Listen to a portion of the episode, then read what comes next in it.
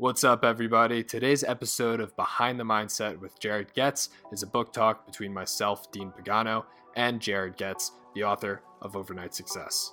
Today, I talked with Jared about Chapter 1 Everything is on the Menu for You. We talked about shattering your limiting beliefs, developing a mental muscle through hardships, forming your own opinions on life, and much more where that came from. So I hope you get some value out of this episode. Enjoy.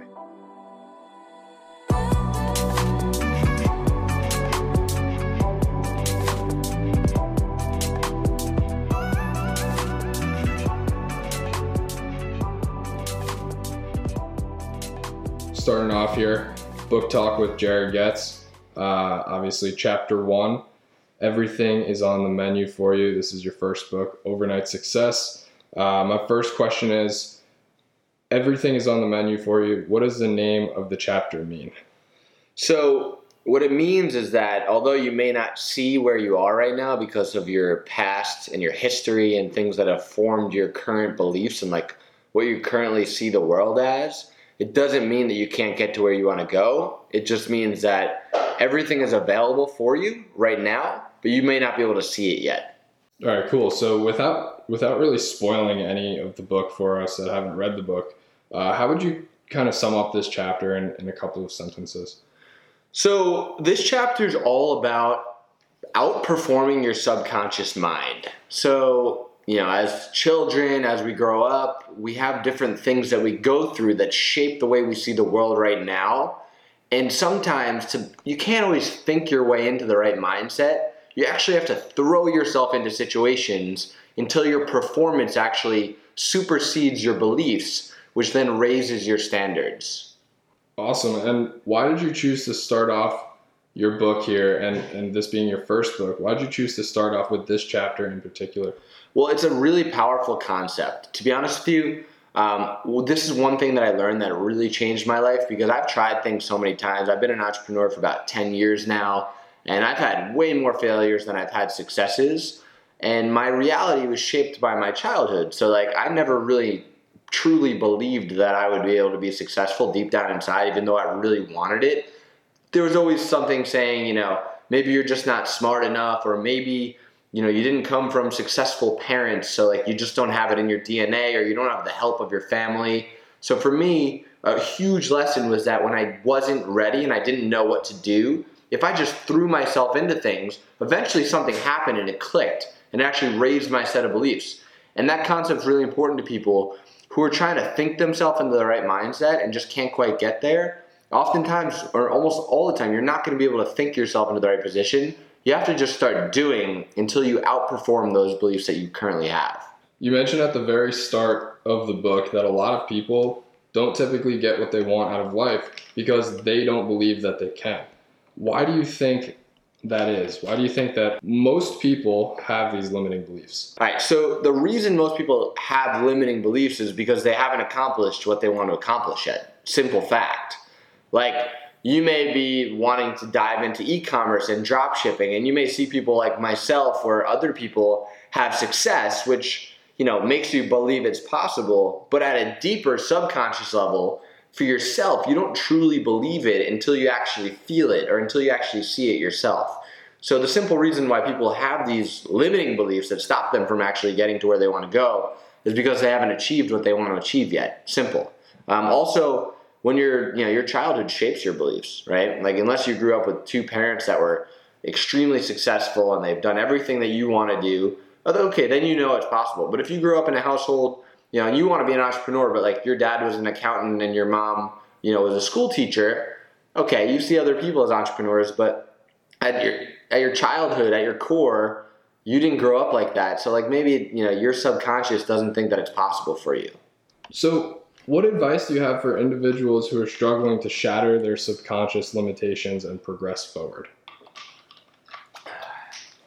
So, my advice is is pretty plain and simple. Uh, if you want to shatter your subconscious beliefs, you have no choice but to take action until you actually do shatter those beliefs. So, for example, um, you know, when I first got into e-commerce, I saw other people having success, but I didn't truly believe it was possible for me because it wasn't working.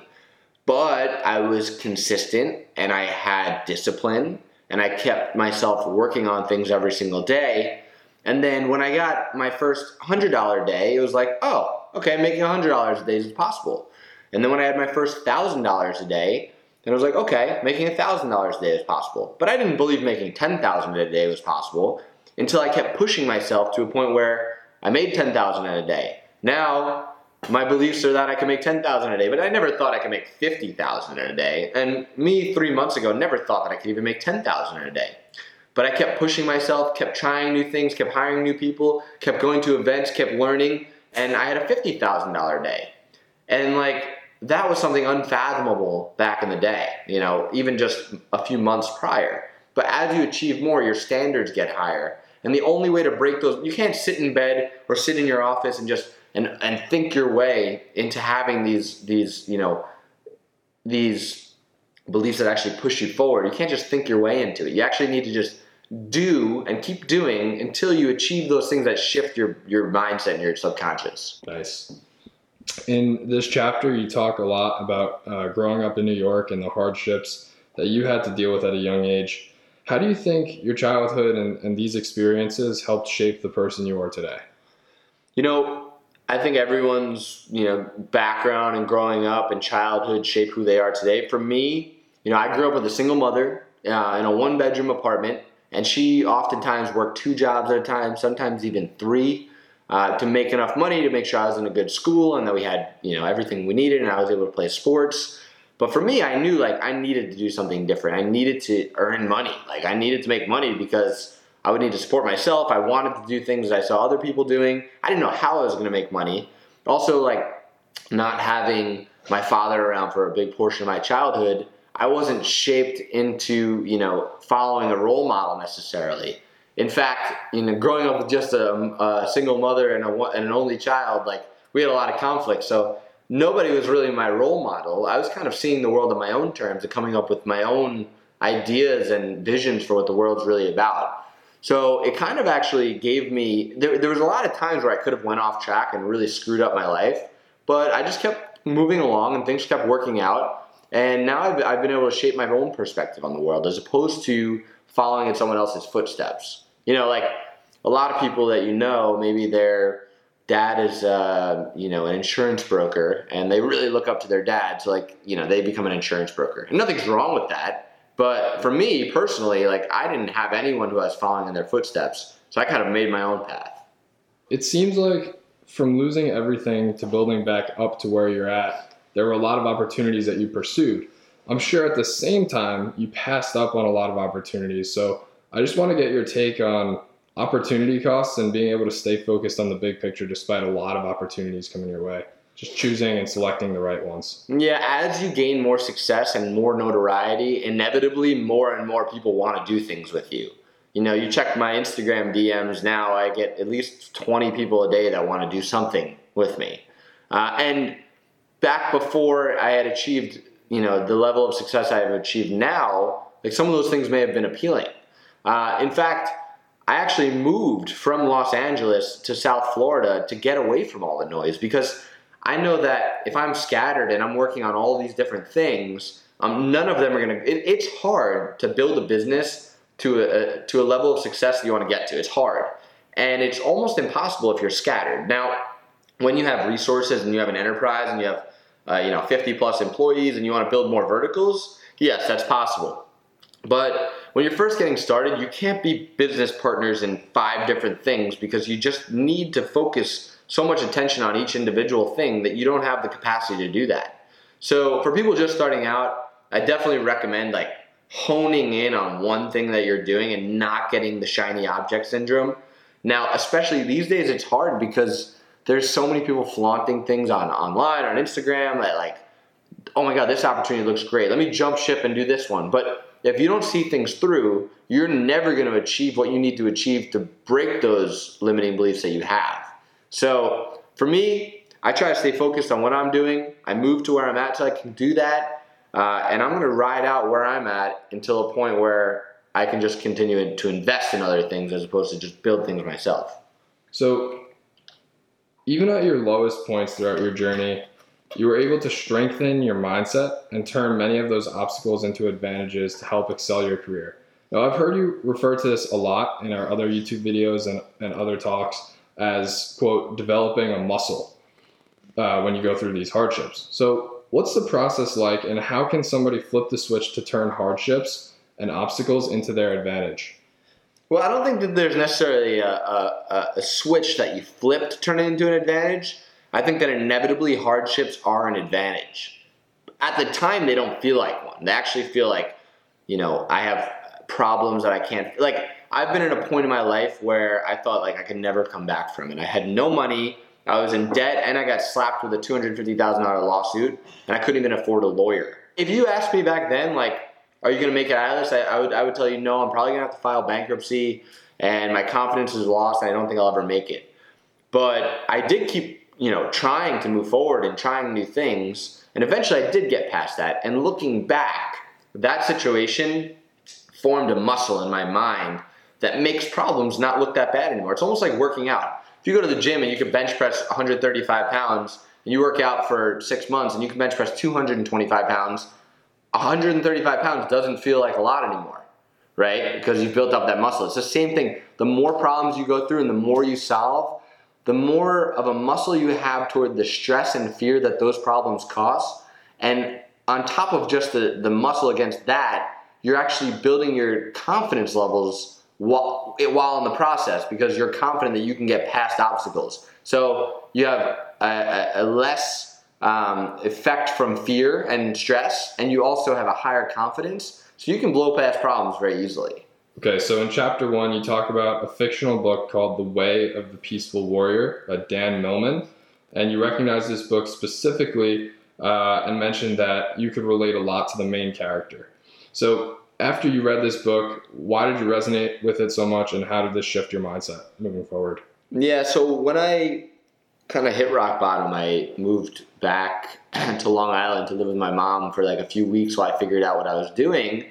Uh, and I was simultaneously reading this book, uh, The Way of the Peaceful Warrior. It's a fiction book, and it's about a guy who is like really good at his uh, sport in high school and, and a, you know, an Olympic level competitor. And he thought he had everything, everything figured out. He went to school at Berkeley and he, you know, got all the beautiful girls and he thought he had all of life figured out but deep down inside, he wasn't happy and he wasn't fulfilled. And he met this man at, that worked at the gas station and he looked down at this man. But in due time, this man actually became his mentor and talked about meditation and how to make yourself feel better and feel happy. And, and it kind of reminded me of myself because, like, when I was 21 and I had success, I thought I knew everything. I thought I had everything figured out. But then I realized when the money and the, and the notoriety went away, I was nowhere near fulfilled and I felt horrible about myself and made me realize what was most important was was inner happiness and feeling good about myself. So I was able to relate to that. It made me start focusing much more on myself, on, on exercising, meditating, getting my mind right, and focusing on being the best version of myself rather than focusing on what I need to accomplish. And what I learned is that in turn, you actually accomplish much more by being the best version of yourself. Cool. Okay. Yeah. So so I want to I want to end all the book talks with um, a quote from each chapter. Okay. And basically, I'm going to read you a quote from the chapter, and you just have to to kind of explain it in more detail. So, uh, in chapter one, you said, "quote Massive personal growth happens when your internal world matches your external world. External world. What do you mean by that?" So the overarching theme of this chapter is how to outperform your subconscious mind. So when your external world matches your internal world, that's when confidence is born. That's when, you know, what you've always visualized that you wanted and would like want your life to look like actually matches what your life looks like now. Then you start to build up a confidence that you've never had before because you became the person that you've wanted to become, and that creates momentum. And with momentum, you continue to break barriers, you continue to break your limiting beliefs that you still have, and you start to perform at a higher level than ever before. Awesome.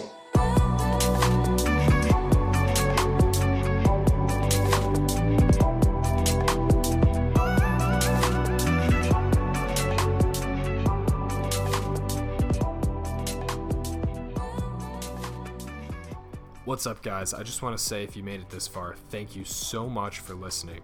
If you received any value from what you just heard, please, please, please, I can't stress this enough share this with your friends, family, and your team, and make sure to tune into the next podcast. See you there.